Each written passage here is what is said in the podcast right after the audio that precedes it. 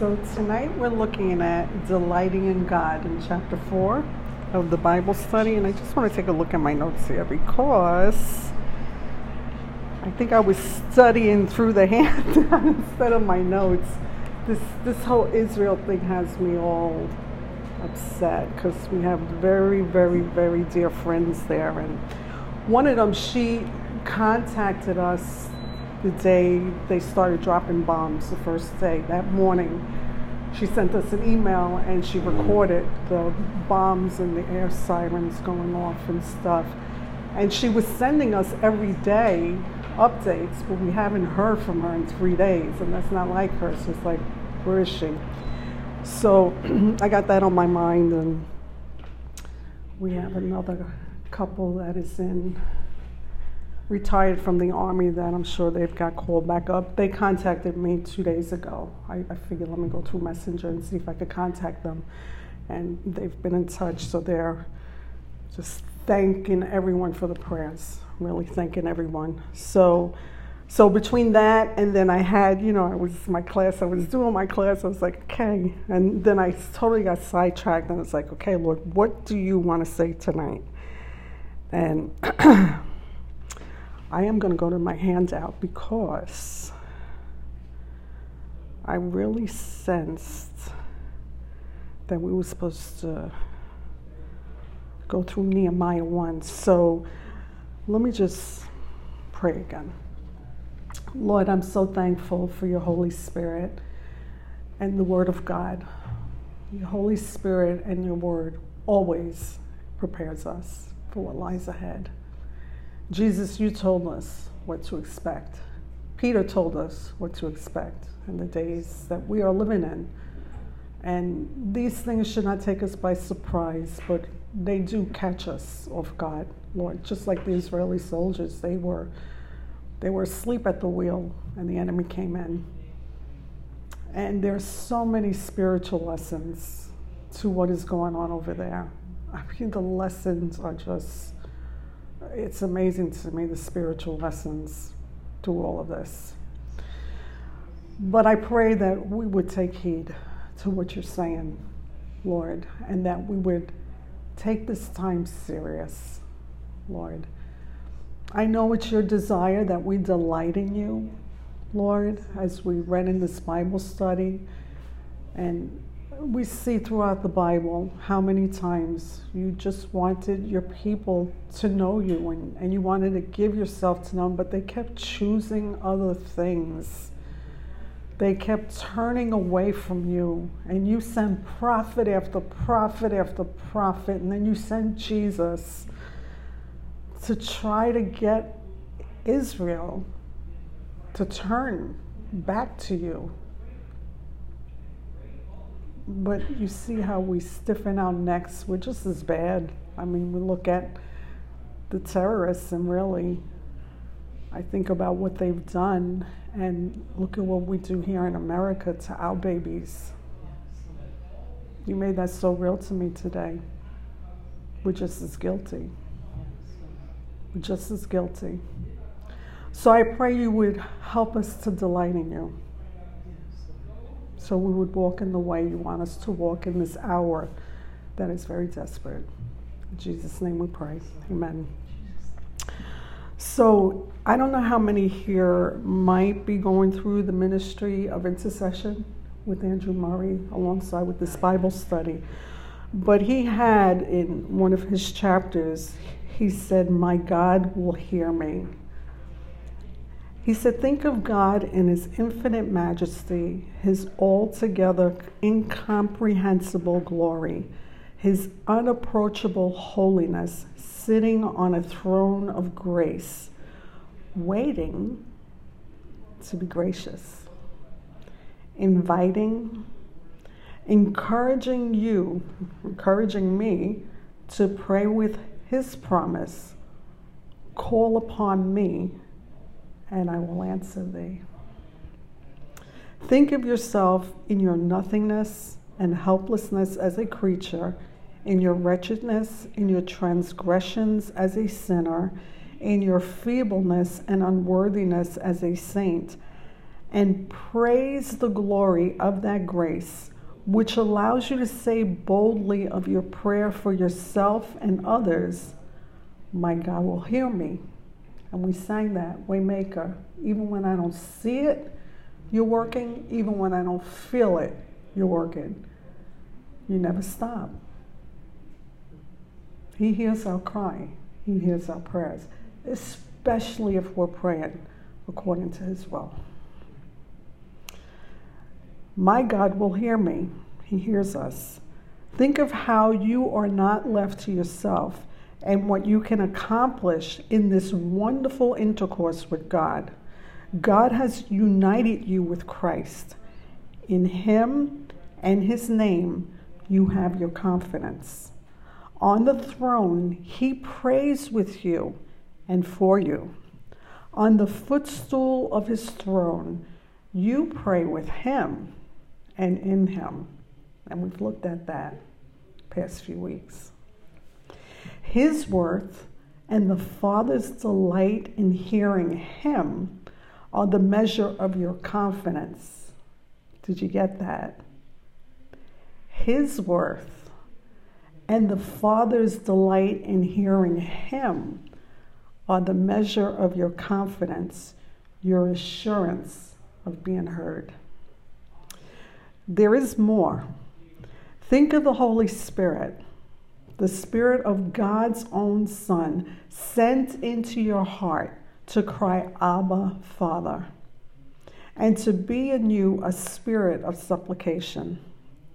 When you know not what to pray as you ought, think in all your insignificance and unworthiness of your being as acceptable as Christ Himself. Think in all your ignorance and feebleness of the Spirit make an intercession according to God within you and cry out, What wondrous grace! Through Christ, I have access to the Father by the Spirit. I can, I do believe it. God will heal me. Can you believe that? Especially in this hour that we're living in. Especially as we intercede for Israel. We know God hears us. We know He hears us. And we need to be praying for our leaders. We need to be praying for them as well because it has not been said yet, but the fact that we are helping Israel. We've entered into war. We have warships there. We're sending more. But God hears us. And we need to know that, especially in these days that we're living in. We need to know that He hears us crying out to Him. Psalm 37 4 says, Delight yourself in the Lord, and he will give you the desires of your heart. On page 25 of the Bible study, Cynthia Heald writes, If I delight myself in the Lord, he will give me the desires of my heart. What a great verse. What a wonderful promise. If I truly love God and tell him the desires of my heart, then I will have whatever I want. Isn't that what the verse says? Where's Deborah? I just realized she's not here. This would have been good for her. If it is, then why doesn't it work? At least he should grant my good godly desires. This is a question that I have struggled with for a very long time, as many others. What does this verse really mean? How does my delighting ensure that God will grant my desires? It is essential that we consider how to become women of prayer and we understand what it means to delight ourselves in the Lord. And God wants us to delight in Him because everything is being shaken and it's going to keep being shaken. We thought COVID was enough, 2019, right? We thought that was a great shaking. Since then, there's been shakings and shakings and shakings and shakings and shakings and shakings. I feel bad. I was telling Josh earlier for the people in Afghan, Afghanistan, they've had major earthquake, another one. They're not getting any airtime on it. No. And 2,000, over 2,000 people have died or trapped under rubble. There's houses in, in just. But what if that happens here? They have nothing. These people have nothing. These people running for their lives in Israel that are losing everything. Palestinians, same thing. Gaza's being completely destroyed. But those that have God, they have Him in the midst of that. And this is reality. I know it's sobering, but it is reality. And this is why the Lord's always saying, Delight yourself in me, delight yourself in me. Because He's the only thing no one can take away from us. No one can take Him away from us unless we just walk away from Him and say, So, prayer preparation this week is Amy Carmichael. We know that she fell into a pit, could not walk, prayed for healing for years, never received healing. And if you never read her story, I would encourage you to read her story. It's called A Chance to Die. And Amy Carmichael, she prayed this prayer, which we should ask the Lord too Thou which I know not, teach thou me. Who, blessed Lord, teacheth like thee. Lead my desires that they may be according to your will. This comes from a woman that prayed, and people would pray over her that she would walk again. And she didn't. But God used her mightily. I'm sure Olivia can give a little story about Amy Carmichael since she's reading a bunch of missionary books. Good for you, girl. You keep going. You're on the right pathway by reading those books. So, what we look at in the first point, our delight in God. God wants us to delight in Him. And in Nehemiah 1, verses 1 through 11, I'm going to go through 1 through 11. Just look at the similarities here. Where do I want to start? I don't have it on your handout, but it's if you open your Bible, if you have your Bible, you could follow along that way. But this was, uh, I'll start from verse 1. The words of Nehemiah, the son of Hachaliah. It came to pass in the month of Chislev in the 20th year, as I was in Shushan, the citadel, that Hananiah, one of my brethren, came with men from Judah, and I asked them concerning the Jews who had escaped, who had survived the captivity, and concerning Jerusalem. And this is referring to the time when they were taken into exile. They were captive in um, Babylonian Empire for 70 years. They were taken captive, the men of Judah. We did a Bible study on that once here. And they said to me, The survivors who are left from the captivity and the providence are there in great distress and reproach.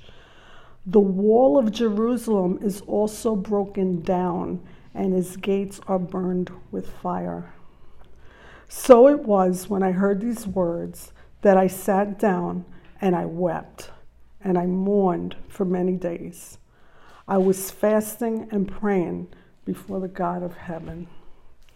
And I said, I pray, Lord God of heaven, O great and awesome God, you who keep your covenant and mercy with those who love you and observe your commandments, please let your ear be attentive and your eyes open, that you may hear the prayer of your servant, which I pray before you now, day and night, for the children of Israel, your servants, and confess the sins of the children of Israel, which we have sinned against you. Both my father's house and I have sinned we have acted very corruptly against you and have not kept the commandments, the statutes, nor the ordinances which you commanded your servant Moses. Remember, I pray, the word that you commanded your servant Moses, saying, If you are unfaithful, I will scatter you among the nations. But if you return to me and keep my commandments and do them, Though some of you were cast out to the farthest parts of the heavens, yet I will gather them from there and bring them to the place which I have chosen as a dwelling place for my name. Now these are your servants and your people, whom you have redeemed by your great power and by your strong hand, referring to when God brought them out of Egypt, Egypt through the Red Sea. Seemed like an impossibility. The Egyptians wanted to annihilate them. Whenever you look at the Bible, you see how many times they people wanted to annihilate them. And here Nehemiah is, is praying this prayer to God, knowing God will hear him.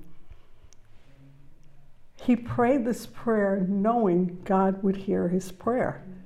Even though Israel, well, I say Israel, his people, Judah, would be, they were divided, the northern and the southern kingdom. They were stiff necked and rebellious. He still prayed for them.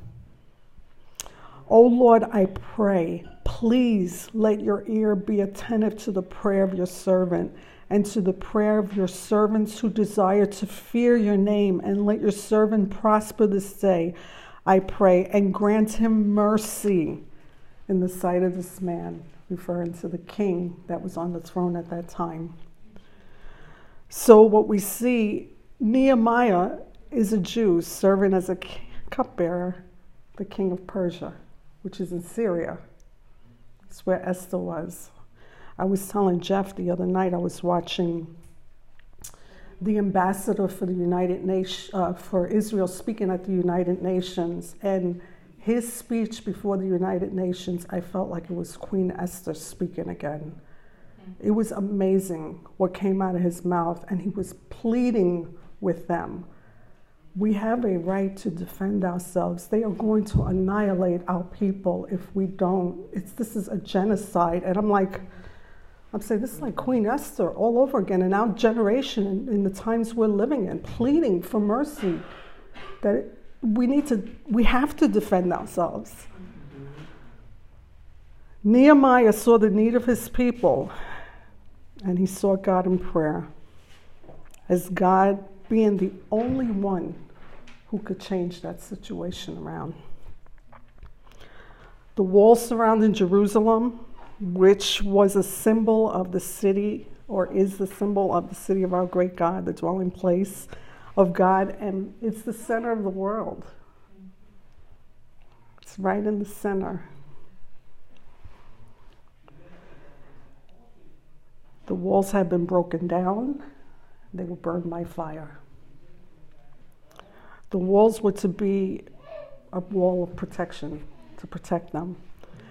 But they were also an important physical symbol of the establishment of the Jews as God's people. I'm just reading a commentary here on this. But Nehemiah asks God to listen to his words as he repents for his family because he knew we're guilty.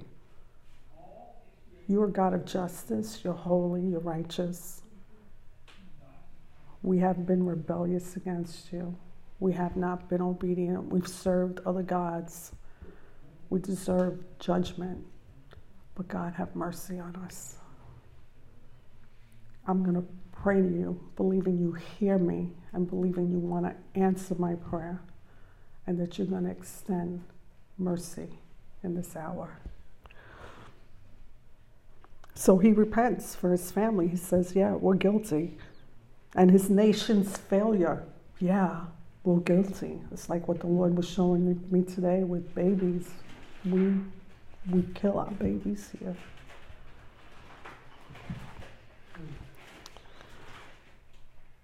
So he repents for failure for keeping God's commandments. And the king granted Nehemiah's request to return and rebuild the walls and the gates of the city. God answered his prayer. So we need to, the point here that we're looking at, the first point that she made in this Bible study, that our delight should be in God. If we're delighted in God, then we're going to love what God loves and we'll hate what he hates. If we're really delighting in him, we're going to love what he loves and hate what he hates. And we know he loves souls, right? He said, I don't desire that any would perish but that all would come to repentance. Yeah, that means Hamas and Hezbollah. Mm-hmm.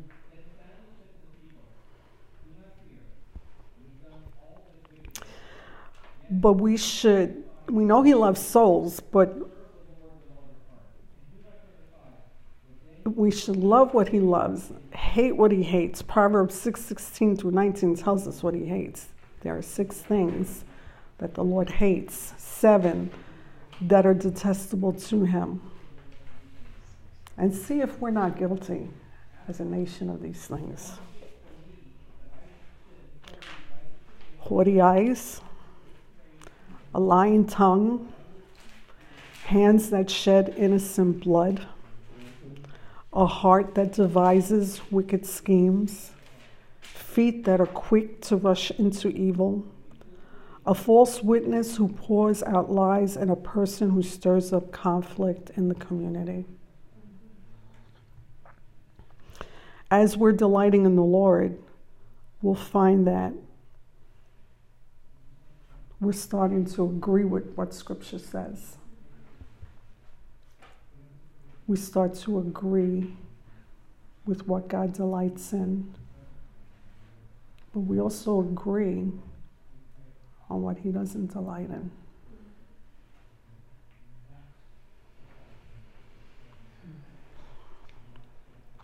Nehemiah had a revelation of that. I've been reading through Jeremiah, and it's very difficult reading through Jeremiah this time around because I keep feeling I see the headlines as I'm reading through it. But Jeremiah too knew they were guilty. Isaiah too knew they were guilty. Many of the prophets knew, God, we deserve your wrath. We deserve the judgment. We're told in the New Testament, for people that might be listening online saying, I referring to the Old Testament? But in the New Testament, we're told in Hebrews that there is a shaking that's coming, and everything that can be shaken will be shaken, so the things that cannot be shaken will remain. So, why does God shake these things? because he knows they're not life. They, they bring death to us. But it's not to leave us there. He wants us to delight in Him. We have to see that. He's, he comes in this way because he wants us to know him. He wants to reveal himself to us. You see that in the midst of all the judgments in the Old Testament, especially in Egypt, that the people may know that you are God, that the people may know that you are God, that you are the Lord, you are the creator of the heavens and the earth. You always see that in Ezekiel, the same thing, that the people would know that you are God.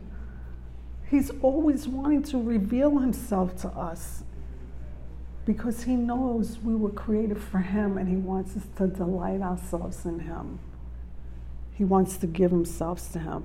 So, what we see in the rest of the scriptures that were in that portion of the Bible study, as our delight is in the Lord, someone who is delighting in the Lord will be doing what we read about in Psalm 1, verses 1 through 3 where it says, Blessed is the man who walks not in the counsel of the ungodly, nor stands in the path of sinners, nor sits in the seat of the scornful, but his delight is in the law of the Lord.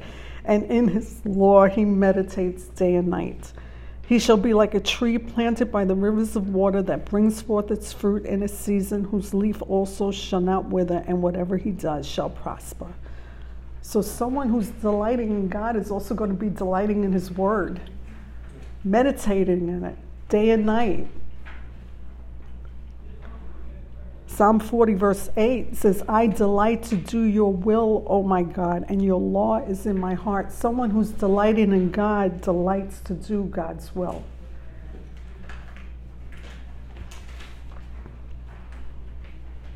And even at there's times we might struggle with doing God's will. Like, I can't imagine what it must be like living in the Middle East right now. And Jesus told his people, Love your enemies, people that want to annihilate you. I can't even imagine. We catch little attitudes over little things. I mean, this when. So we're going to wrestle at times with God that, Lord, I don't want to do this.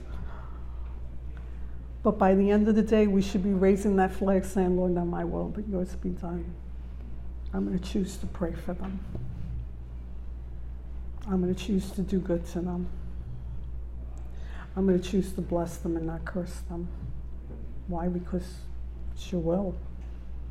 You've told me to do that.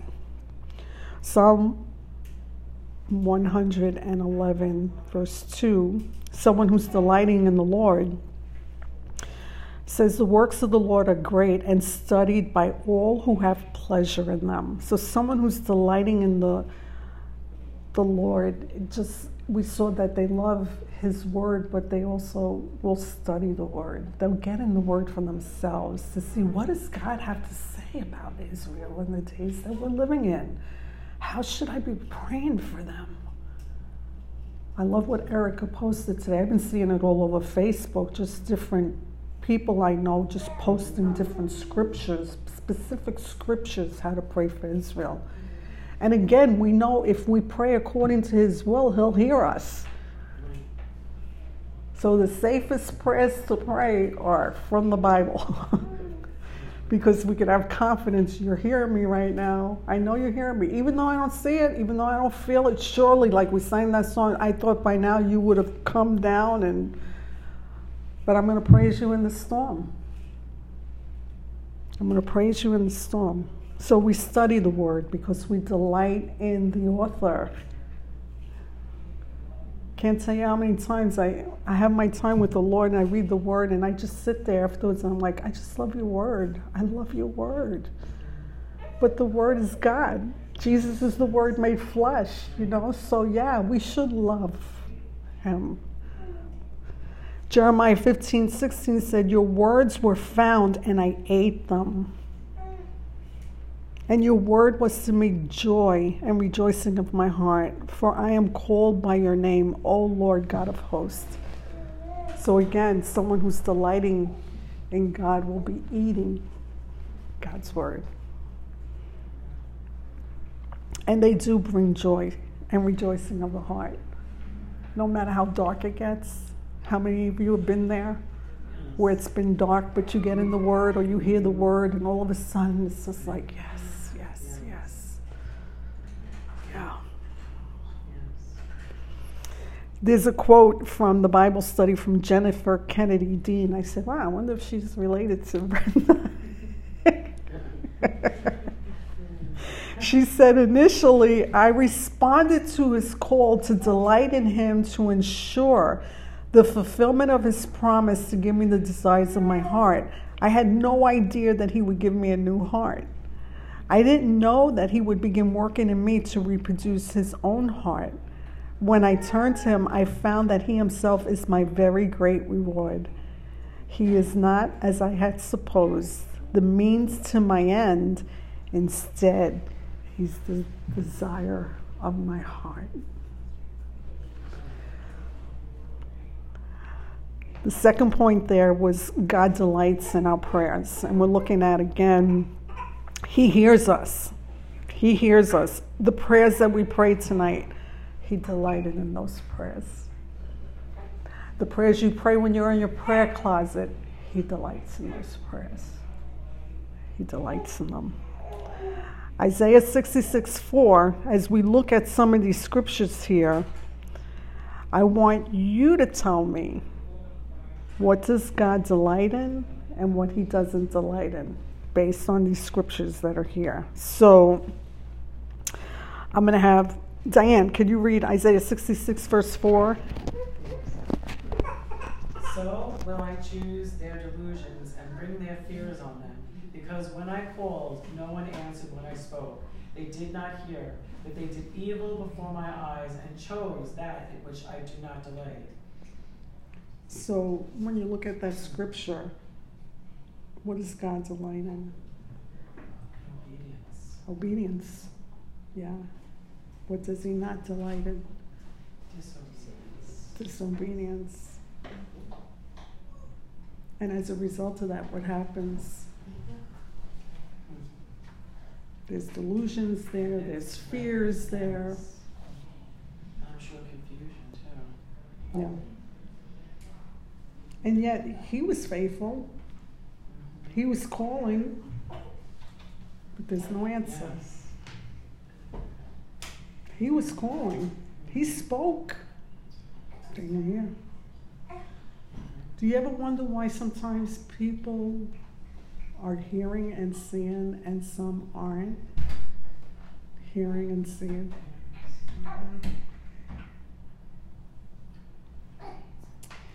So let's look at Samuel. And I put the whole context in here. She had like a couple of verses, but I put the whole context because I don't know if we're all familiar with what happened here, but maybe um, 1 Samuel 15, verse 2 through 23.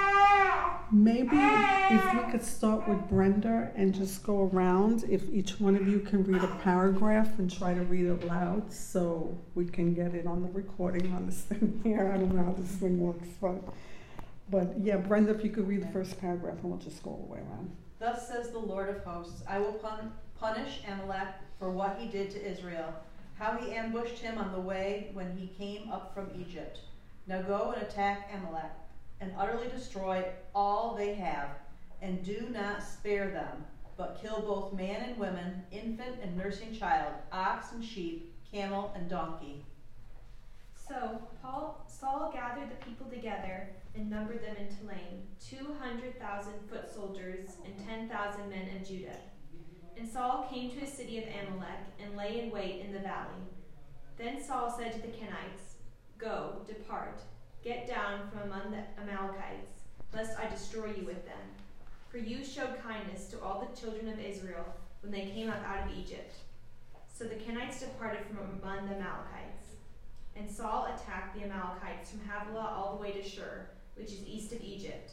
He also took Agag, king of the Amalekites, alive, and utterly destroyed all the people with the edge of the sword. But Saul and the people spared Agag and the best of the sheep, the oxen, the fatlings, the lambs, and all that was good, and were unwilling to utterly destroy them.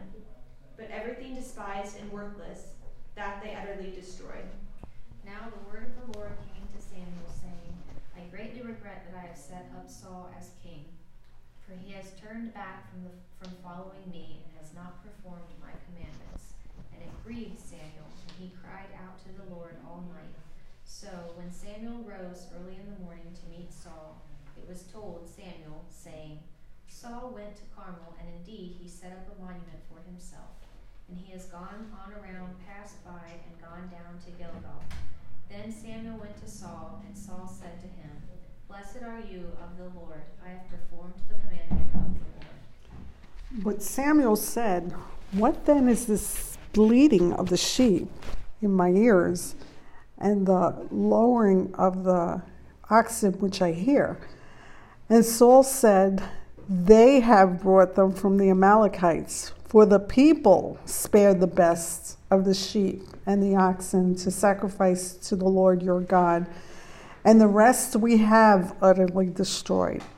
Then Saul said, Samuel said to Saul, Be quiet, and I will tell you what the Lord said to me last night. And he said to him, Speak on. So Samuel said, When you were little in your own eyes, were you not the head of the tribes of Israel? And did not the Lord anoint you king over Israel? Now the Lord sent you on a mission and said, Go and utterly destroy the sinners, the Amalekites, and fight against them until they are consumed. Why then did you not obey the voice of the Lord? Why did you stoop down on the spoil and do evil in the sight of the Lord?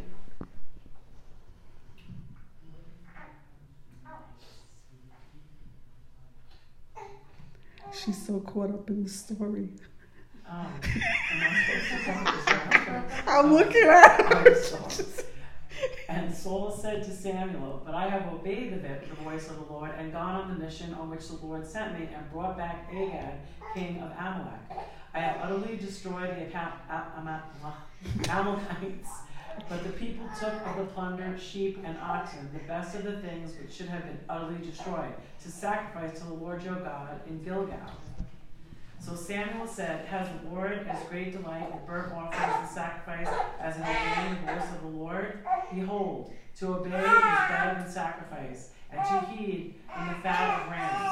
For rebellion is as the sin of witchcraft, and stubbornness is as iniquity and idolatry. Because you have rejected the word of the Lord, he also has rejected you from being king. So when we look at the passage there, what does God delight in? Obedience. That theme is coming up again. What does he not delight in? Disobedience.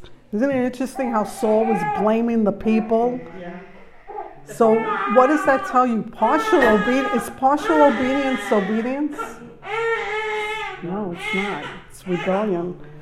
And that's pretty serious what Samuel said. Rebellion is as the sin of witchcraft, and stubbornness is as iniquity and idolatry. So we're looking at, you know, God wants us to delight in Him, and God delights in our prayers. But if we're not being obedient, if we're being stiff necked and rebellious, does He delight in that? No, He doesn't.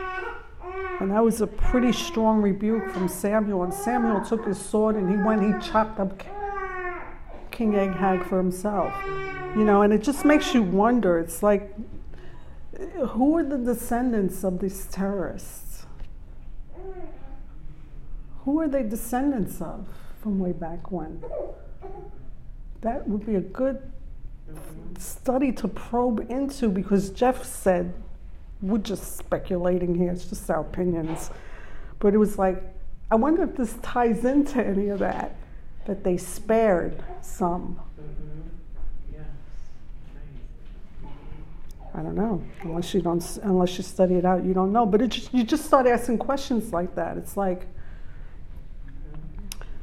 because we know that we reap what we sow, right? If we're not being obedient, we're going to reap that. But if we are being obedient, we reap that. You know, whatever we sow to, whether it's to the flesh or the spirit, that's what we're going to reap. We see in Galatians.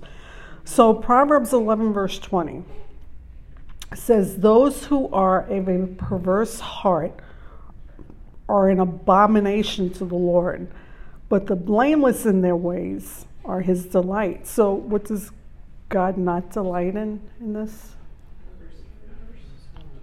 A perverse heart. And how would you define a perverse heart? Rebellious. Rebellious. Wicked. Self seeking.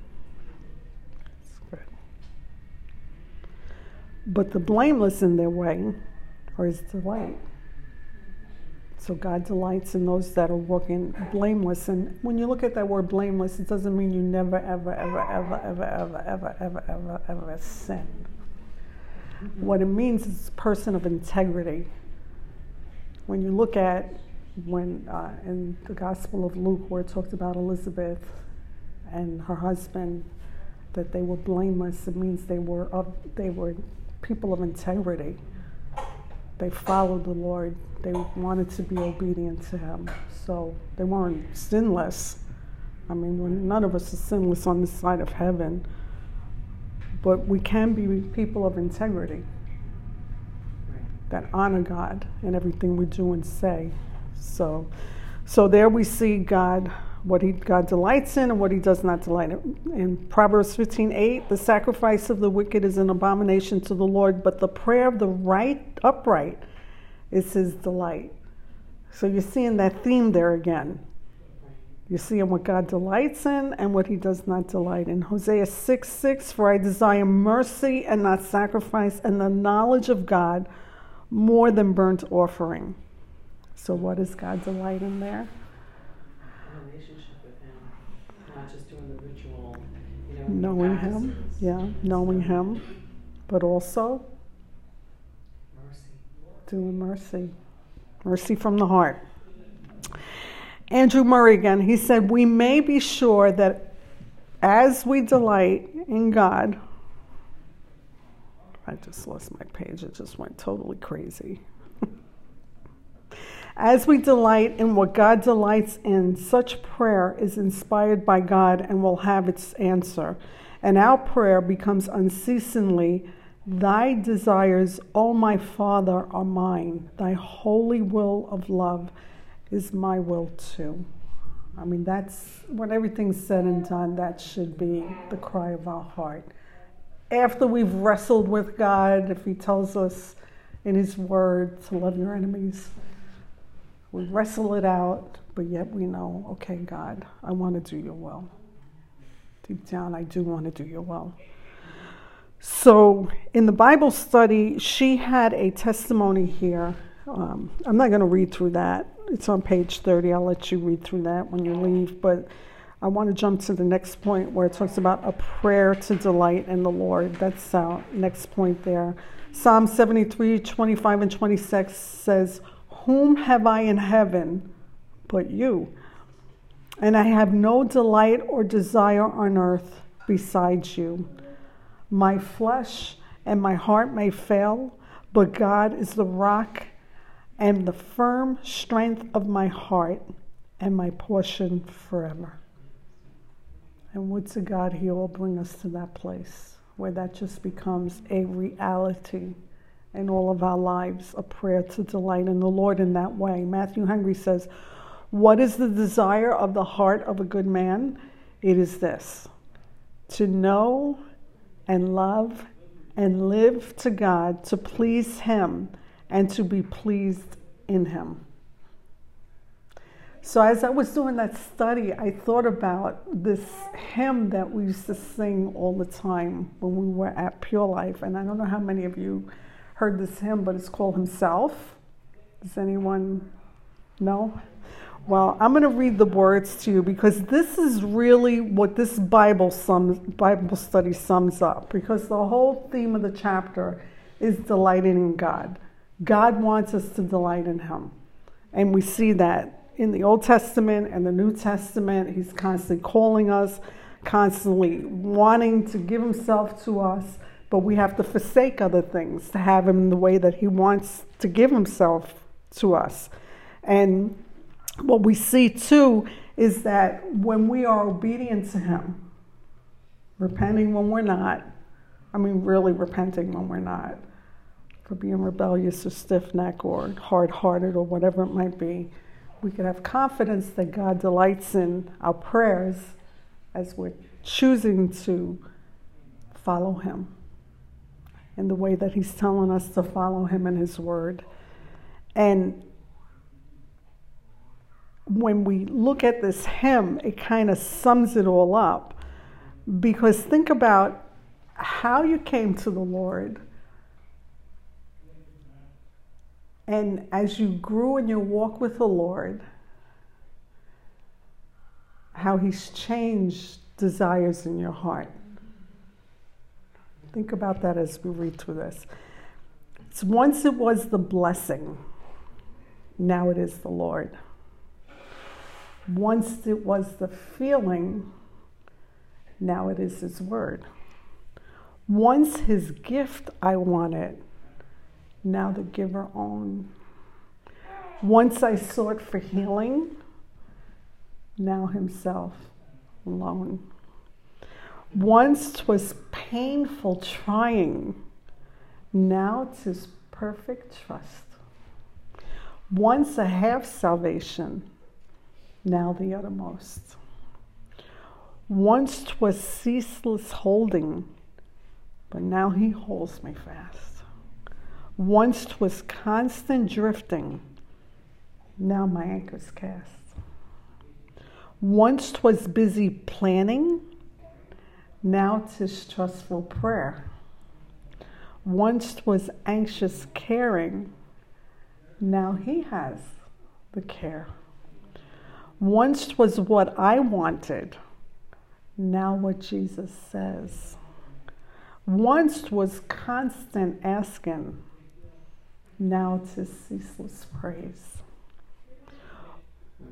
Once it was my working, his it hence shall be. Once I tried to use him, now he uses me. Once the power I wanted, now the mighty one. Once for self I labored, now for him alone. Once I hoped in Jesus, now I know he's mine. Once my lamps were dying, now they brightly shine. Once for death I waited, now his coming hail. And my hopes are anchored, safe within the veil. All in all forever, only Christ I'll sing. Everything is in Christ or in Jesus, and Jesus or Christ is everything. That's where the Lord wants to bring us. And we know we're delighting in Him when the sentences that are highlighted there are our reality. When those words that are highlighted become our reality inside, where we own it, we own it individually for ourselves, we know we're delighting in God. And that's what we were created for. Created for Him in that way. So I think what I'm going to do is just, if we could, maybe a few of us close in prayer. Next week, Lord willing, if we're all still here, the chapter is God Answers. God's answers. So maybe some of us can close this out in prayer. And I'm going to shut the recording off because I think it's hard to pick that up. Bye, whoever's listening.